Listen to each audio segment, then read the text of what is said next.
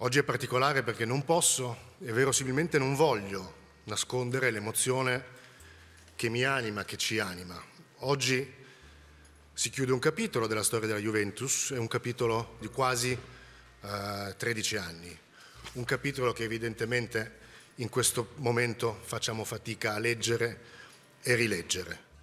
Con queste parole, pochi giorni fa, Andrea Agnelli si è congedato dalla carica di presidente della Juventus.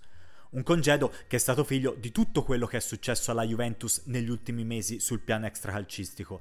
Tra le indagini della Procura di Torino, i 15 punti di penalizzazione, le intercettazioni, la carta Ronaldo, le dimissioni dell'intero consiglio di amministrazione ed un processo penale sportivo ormai alle porte. Per capire però come siamo arrivati a questo punto, bisogna fare qualche passo indietro. Un passo indietro di almeno 5 anni, quando il bilancio della Juventus era ancora sostenibile L'esercizio 2016-2017 si chiudeva con un utile da 40 milioni di euro e Allegri vinceva il quinto campionato consecutivo a danno della Roma e del Napoli.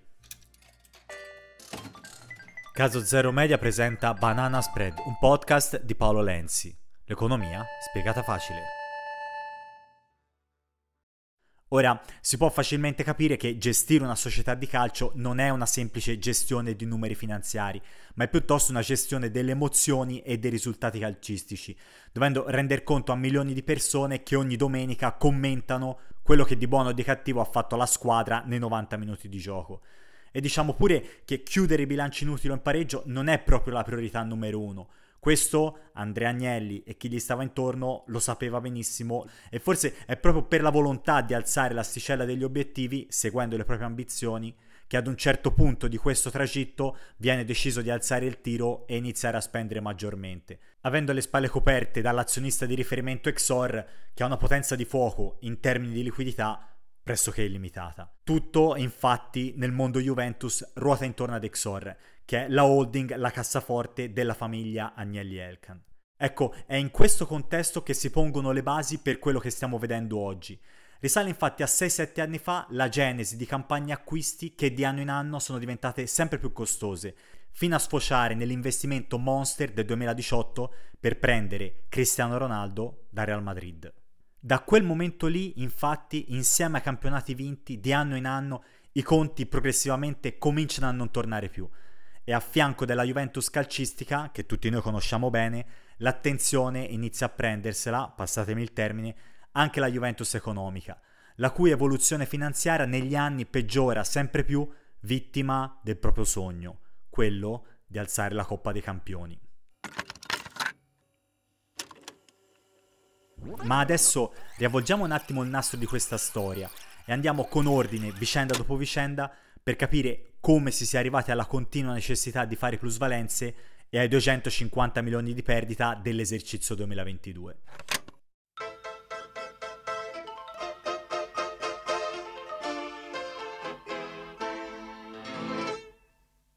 La Corte federale determina la sanzione a carico della Juventus Football Club Società per Azioni con riferimento alla stagione 2006-2007. Che la giustizia sportiva ha revocato lo scudetto del 2004 del 2005, del 2005-2006. Da domani sarò dimissionario eh, da direttore generale della Juventus e da stasera il mondo del calcio non è più il mio mondo. Questo è il 2006. La Juventus viene retrocessa in Serie B e la squadra e la dirigenza, a parte qualche giocatore simbolo, vengono smantellate. Si rinizia tutto da capo, nuovi vertici, nuovi giocatori e nuovo stadio. In questo contesto la società fattura meno di 200 milioni all'anno e il titolo in borsa sembra dormire, sogni tranquilli in area 20 centesimi di euro per azione. Dopo l'immediata promozione in Serie A poi seguono alcuni anni di assestamento nei quali la squadra alterna anonime stagioni calcistiche con dei bilanci che seppur in perdita rimangono sostanzialmente in ordine, con il titolo in borsa che continua ad avere un andamento piatto e scarso interesse da parte degli investitori. Il primo punto di svolta avviene nella stagione 2011-2012, quando la società 1 inaugura il nuovo stadio, 2 lancia un aumento di capitale da circa 120 milioni per sostenere finanziariamente innesti di nuovi giocatori e altri investimenti, ma soprattutto 3. Assume il nuovo allenatore Antonio Conte che riporta nella primavera del 2012 lo scudetto alla Juventus.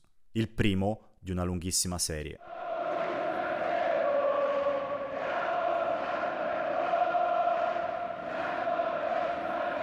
Grazie al successo in campionato e sostenuti dall'accesso continuo nelle Champions League, che hanno un ritorno economico ingente soprattutto in termini di diritti televisivi, anche le casse della squadra ne beneficiano e la dirigenza inizia a concedersi stipendi sempre più elevati. Gli anni dal 2012 al 2015 sono quelli del consolidamento della propria leadership in Italia con tentativi di conquista in Europa, falliti amaramente una prima volta nel 2015 ad opera del Barcellona – a livello finanziario invece il fatturato cresce del 62% dai 214 milioni del 2012 ai 348 milioni del 2015 e di conseguenza anche gli utili ne beneficiano, passando da una perdita di 49 milioni nel 2012 a 2 milioni di utili nel 2015. In tutto questo il monte ingaggi dei giocatori passa da poco più di 100 milioni di euro a 178 milioni di euro di stipendi nel 2015 un primo segnale, questo, che la palla di neve poteva trasformarsi in una valanga. Parallelamente anche le plusvalenze sulle cessioni dei giocatori iniziano a lievitare, valendo circa 47 milioni nel 2015, un valore più che doppio rispetto a quello dell'anno precedente, quando erano state poco più di 20 milioni di euro.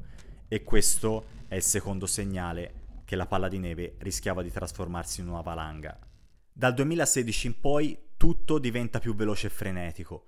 Mentre infatti la società continua a vincere campionati in Italia, il fatturato corre sempre più velocemente, spinto soprattutto dalle plusvalenze. Il fatturato di colpo infatti arriva a oltre 560 milioni di euro nel 2017, cioè nel giro di 4 anni raddoppia, e la Juventus inizia a correre anche in borsa grazie al cammino in Champions League, che nel 2017 si ferma in finale contro il Real Madrid. Ecco, soltanto la sconfitta in finale per mano del Real Madrid sembra raffreddare momentaneamente la corsa della Juventus in borsa, che arriva nel frattempo a valere più di un miliardo di euro. Poi il 2018 è l'anno del grande botto, il colpo da biliardo.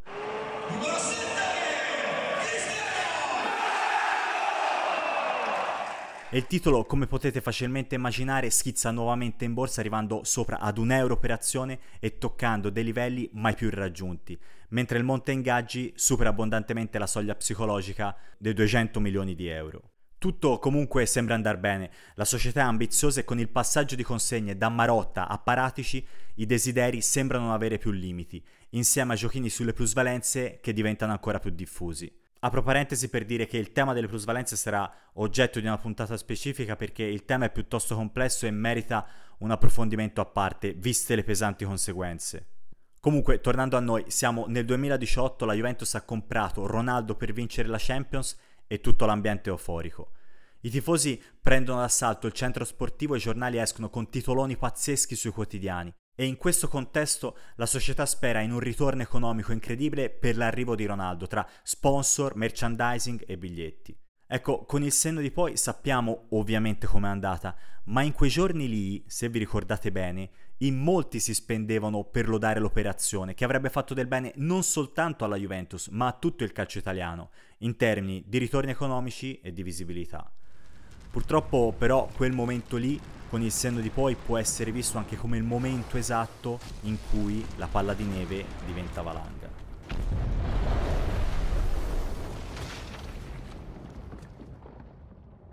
La Juventus infatti non riesce più a confermarsi a livello europeo. Nel 2019 il monte stipendi supera i 300 milioni di euro, cioè la metà del fatturato della Juventus, e il titolo inizia a scendere in borsa schiacciato dalle perdite che iniziano a ripresentarsi e dal lancio di un aumento di capitale per sorreggere finanziariamente i costi operativi della società.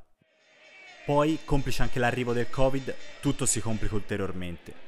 I numeri del 2020 sono davvero impietosi, ricavi a 570 milioni di euro spinti da plusvalenze monster da 170 milioni, un numero davvero incredibile che faceva già storcere il naso alle persone del settore, poi monte stipendi da 260 milioni e perdite da 90 milioni di euro. Tutti questi numeri comportano solo una cosa per sopravvivere, un nuovo aumento di capitale da 400 milioni a distanza di meno di due anni da quello precedente che fa schiantare il titolo in borsa con gli investitori che cercano di smaltire le azioni Juventus dal loro portafoglio.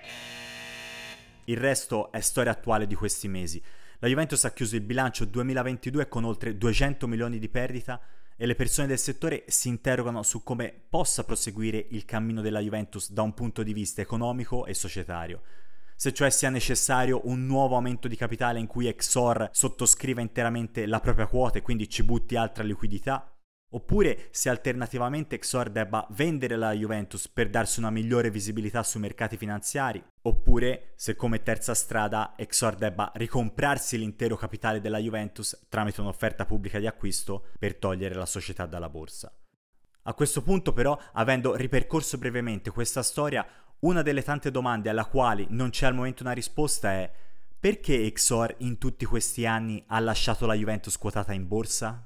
Dall'esterno la considerazione che viene da fare è che Exor con la potenza di fuoco in termini di liquidità che aveva e che ha poteva semplicemente lanciare un'offerta pubblica di acquisto sul titolo Juventus, volendo anche ad un prezzo molto più alto di quello di borsa, per stuzzicare l'appetito di tutti quegli investitori che avrebbero poi aderito all'offerta consegnando ad Exor le azioni Juventus, e a quel punto, una volta delistata, la gestione finanziaria sarebbe stata soggetta a molti meno controlli informative. Probabilmente con una Juventus non quotata tutto questo non sarebbe neanche successo, perché i requisiti di trasparenza informativa al mercato sono per definizione molto inferiori, se non addirittura assenti, per le società non quotate. Del resto, questo è proprio quello che ha fatto la famiglia Franklin quando ha comprato la Roma. Poco dopo l'acquisto del pacchetto di maggioranza ha lanciato un'offerta pubblica di acquisto per togliere la Roma dai mercati finanziari. Avere una società calcistica non quotata infatti lascia molti più margini di manovra e di flessibilità. Ma questo mistero probabilmente ce lo porteremo dietro ancora per un po'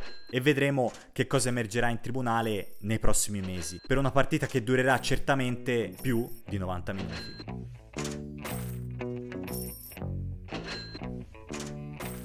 Banana Spread è un podcast scritto da Paolo Lenzi e prodotto da Caso Zero Media. Il montaggio e il sound design è a cura di Guido Zipoli. Se hai una domanda scrivici a bananaspread2022-gmail.com Per restare aggiornato continua a seguirci sulle principali piattaforme di streaming e sulla pagina Instagram di Caso Zero Media.